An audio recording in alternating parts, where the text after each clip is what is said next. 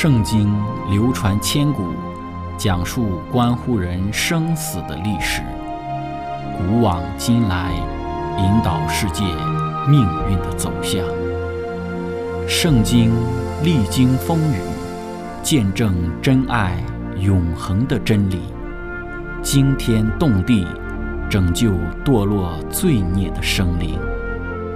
圣经荡气回肠。感动铁石心肠的生命，坚往之来，翘首以待基督的复临。希望福音广播电台圣经系列解经节目开卷有益，让我们翻开这本千古奇书，去领悟其中可以扭转人生的真理。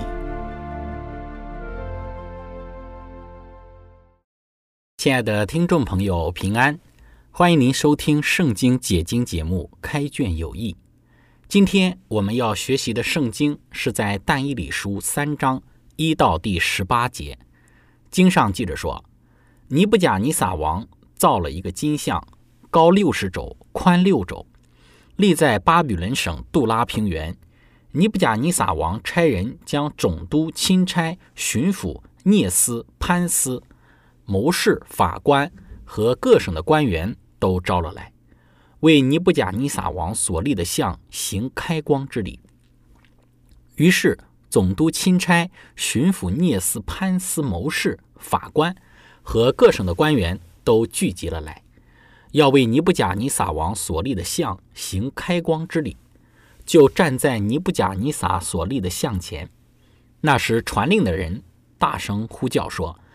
各方各国各族的人呐，有令传于你们：你们一听见角笛、琵琶、琴瑟声和各样乐器的声音，就当俯伏敬拜尼布甲尼撒王所立的金像。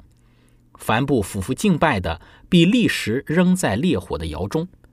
因此，各方各国各族的人民一听见角笛、琵琶、琴瑟，和各样乐器的声音，就都俯伏敬拜尼布甲尼撒王所立的金像。那时有几个加勒底人进前来控告犹大人，他们对尼布甲尼撒王说：“愿王万岁！王啊，你曾降旨说，凡听见角笛、琵琶、琴瑟声和各样乐器声音的，都当俯伏敬拜金像。”凡不俯伏敬拜的，必扔在烈火的窑中。现在有几个犹大人，就是王所派管理巴比伦省事务的沙德拉、米煞、亚伯尼哥。王啊，这些人不理你，不侍奉你的神，也不敬拜你所立的金像。当时尼布甲尼撒冲冲大怒，吩咐人把沙德拉、米煞、亚伯尼哥带过来。他们就把那些人带到王面前。尼布甲尼撒问他们说。沙德拉米沙亚伯尼哥，你们不侍奉我的神，也不敬拜我所立的金像，是故意的吗？你们再听见角笛、琵琶、琴瑟声和各样乐器的声音，若俯伏敬拜我所造的像，却还可以；若不敬拜，必立时扔在烈火的窑中。有何神能救你们脱离我手呢？沙德拉米沙亚伯尼哥对王说：“尼布甲尼撒。”这件事我们不必回答你。即便如此，我们所侍奉的上帝能将我们从烈火的窑中救出来。王啊，他也必救我们脱离你的手。即或不然，王啊，你当知道，我们绝不侍奉你的神，也不敬拜你所立的金像。亲爱的朋友，今天我们要一起学习的主题是至死忠心。开始学习之前，我们一起聆听一首诗歌。他是我神。耶和华。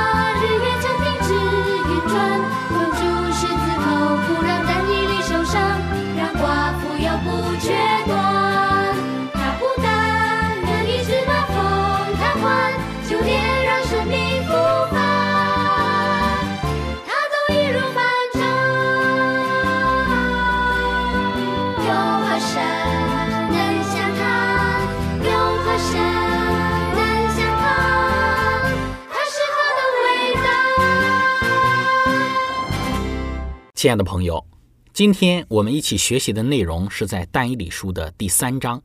我们先来看事件发生的时间。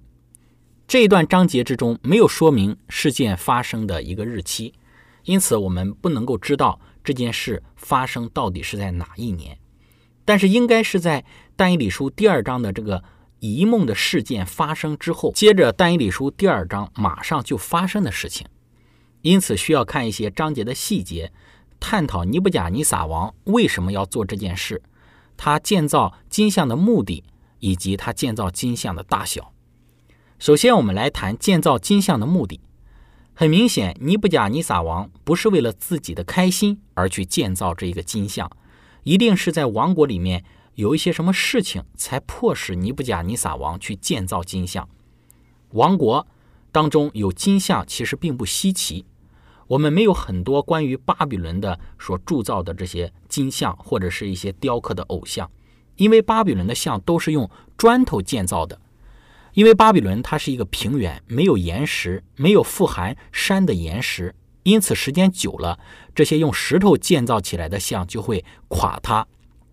但是埃及不同，他们是用石头建造许多的神殿，所以今天一些的这个建筑还存在。埃及人也做了很多很大的像，有的这个金像或者是一些他们雕刻的偶像，有好几层楼那么高。但是巴比伦是完全不同的，他们没有很多的这些偶像或者是一些雕刻的像来存留，但我们相信巴比伦仍旧有许多的这些像。当看见金像事件的时候，一定是在尼布甲尼撒的这个国家发生了什么事情，所以他才会建造这样的金像。当这个金像建立起来的时候，各地的臣民都过来敬拜，以表示忠诚。有时朝廷的官员也会想要暗杀国王，在圣经之中其实有许多这样的事例，例如亚沙龙，他想暗杀自己的父亲大卫，以篡夺他的王位。有时候呢，国王会要求臣民再一次的向自己表达忠诚。在一些的考古文献当中，就有一些记录到，讲到巴比伦有人想要反对尼布甲尼撒王，大约在公元前的五百九十四年的时候，有一次严重的反叛，甚至呢，尼布甲尼撒王不得不佩剑以保护自己，但是最终这个反叛还是被镇压下来，但是仍旧有一些幕后的人还是没有抓到。这些幕后的主使没有明显的参与叛变，所以呢，尼布甲尼撒王就要臣民向他表示忠诚。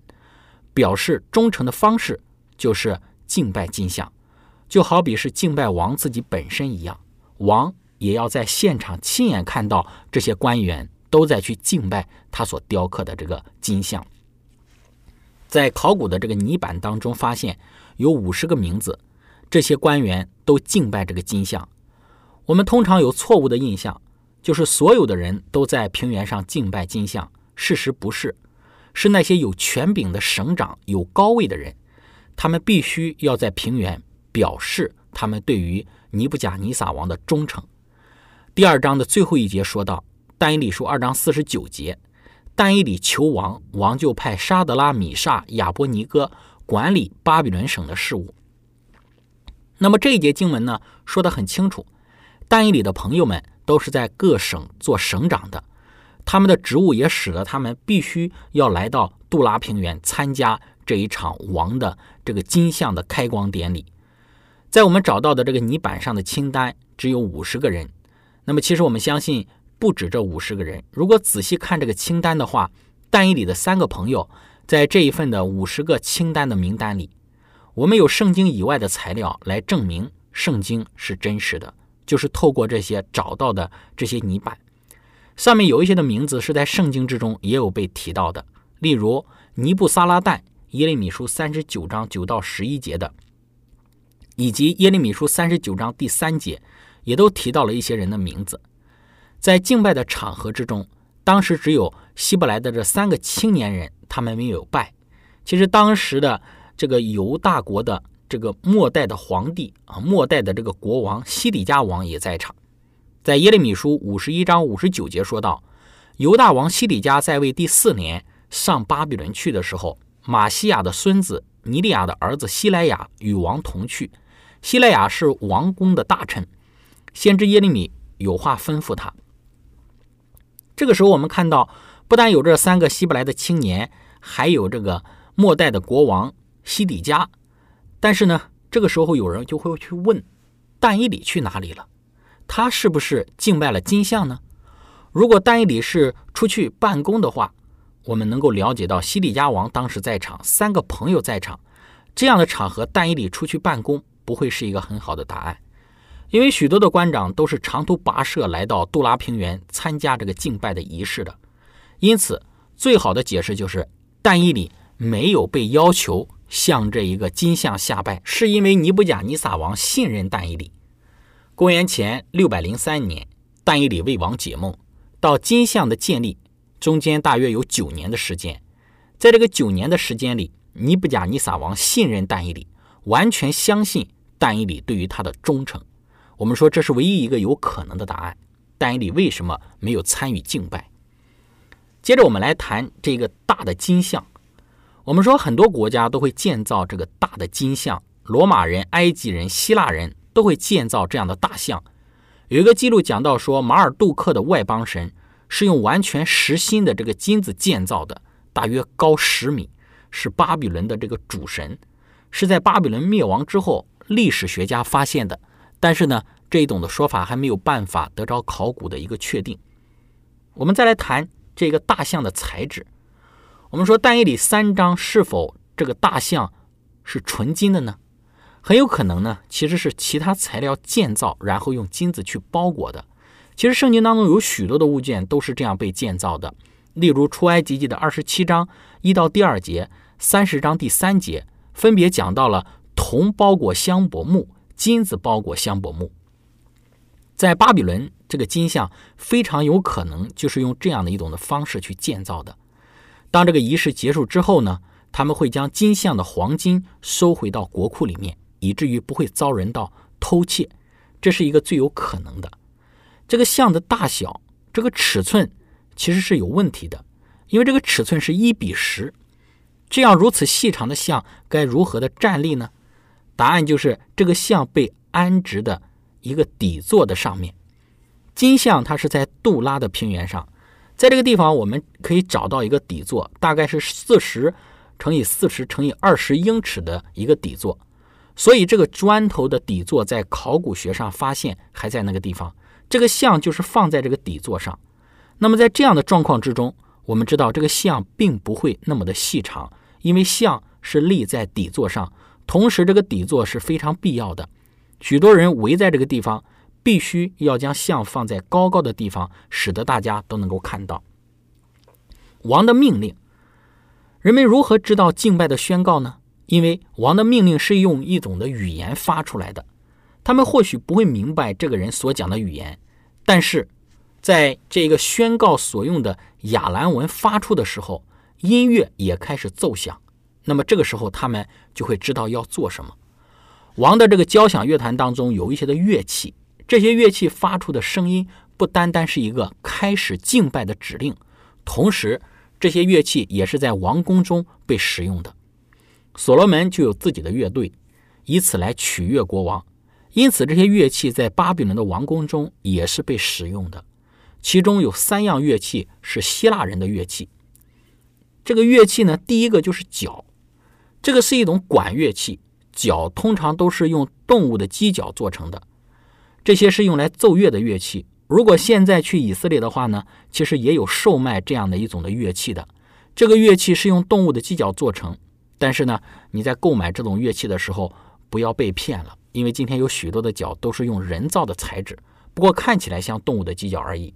因为今天要是都用动物的这个犄角的话呢，那么就会有很多的动物被杀，许多的游客都会去购买。那么购买之后呢，可能不过是一些塑胶做成的而已。然后看起来像动物的犄角的样子。接着第二个呢，就是琴。这个琴呢是弦乐器，三到十二根的一个琴弦。今天我们会想到，就是如同今天我们的现在使用的吉他，就像我们所说的这个琴，或者是这一种的弦的乐器。第三个乐器呢就是琵琶，亚兰文讲到的也是这个弦乐器。不过声音会比较高。第四个就是瑟，它也是弦乐器。第五个是风笛，希腊文是一种管乐器，在全世界都有人在使用。所以在多拉平原这些乐器开始演奏，音乐开始的时候，他们所有的人都要去敬拜。他们被带到王的面前，王做了一件事情是不可思议的，就是针对这个三个希伯来的青年，王给他们第二次的机会。我们说尼布甲尼撒王，他其实一般不会给人第二次的机会的。如果你展现出一点点的不顺从，你的头就会被砍下来。但是尼布甲尼撒王给这个三个希伯来的青年第二次的机会，其原因就是尼布甲尼撒王他认出了他们就是但以里的三个朋友。如果单纯是一个敬拜的仪式的话，王是不会那么生气的。拒绝敬拜的话，其主要的原因是因为这是一个试验忠诚的一个敬拜。亲爱的朋友，分享到这里，我们一起来聆听一首诗歌《突变》。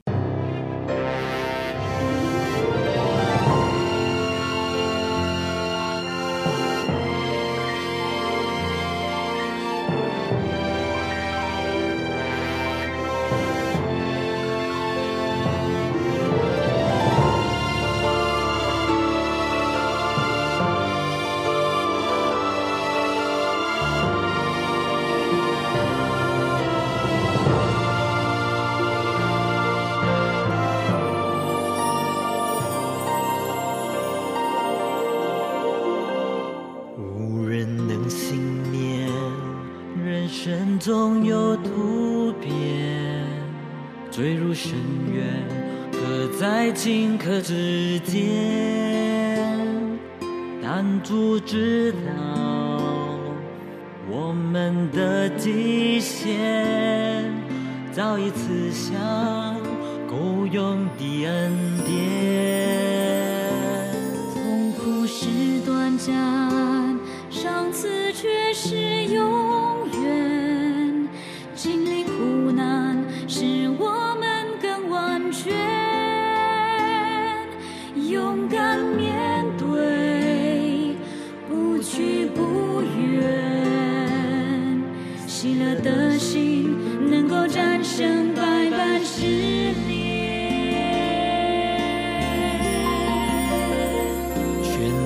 托主，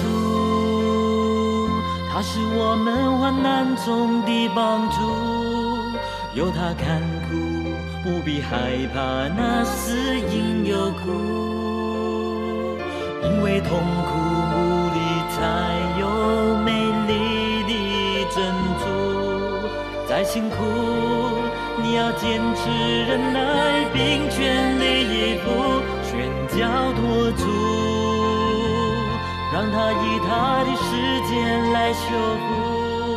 他是真神，他是救主，绝不会失误。此光难定在他所赐的救恩之中。有一天，你会欢呼赞美主。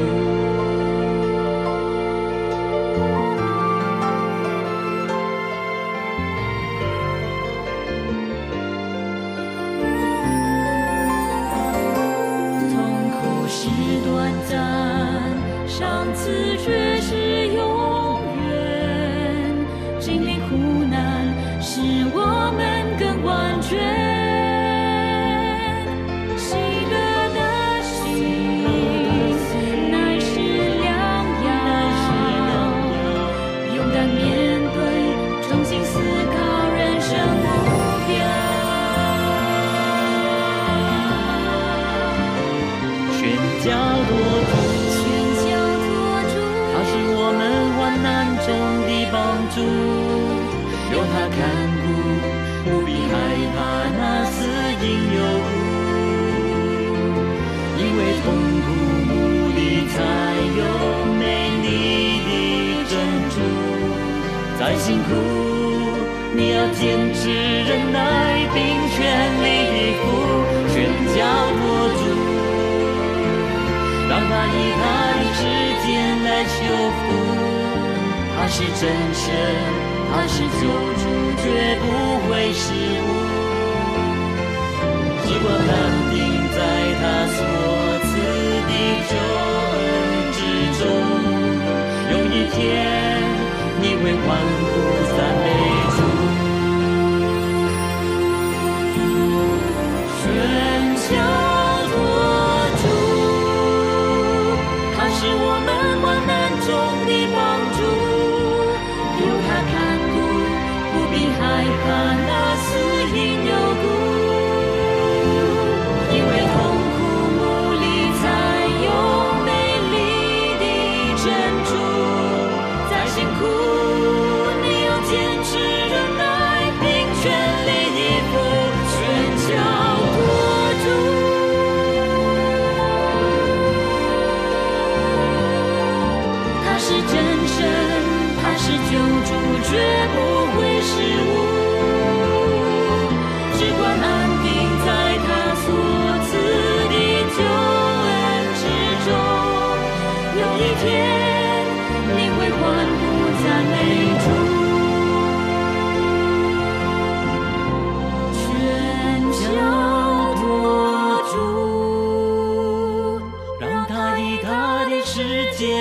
修复。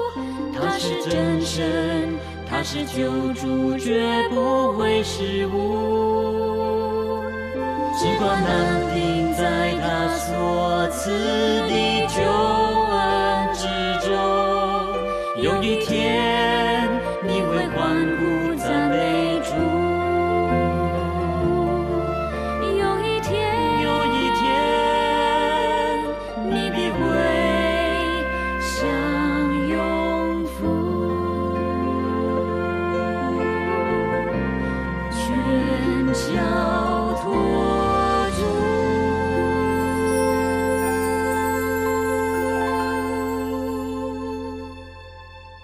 亲爱的朋友，我们看到，当但以里的三个朋友王下令将他们丢入到火窑之中，但是唯独绳子被烧坏，同时有第四位出现在火窑中。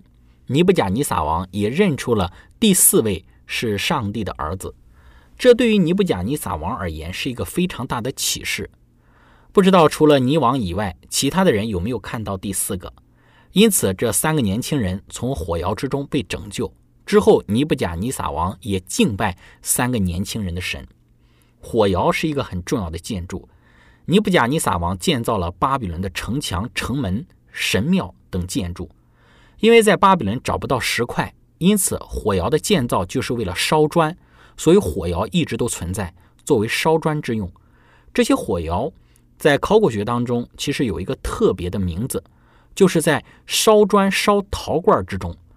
这些火窑要烧上上百万块的砖头，其上面要写上尼布甲尼撒王的名字。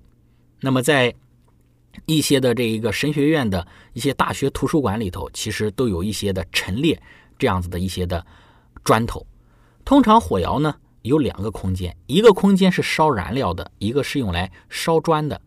这样的火窑会产生非常高的温度，在砖头上有的时候会浇有这个釉彩，作为在墙上的这个马赛克，他们将各样的砖都排好，画上各样的图案，然后拆开烧好之后再组合起来。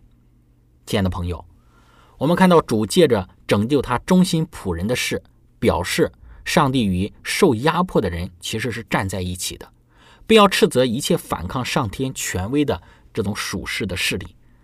这三个希伯来人向巴比伦全国宣布了他们对于敬拜之主的信心。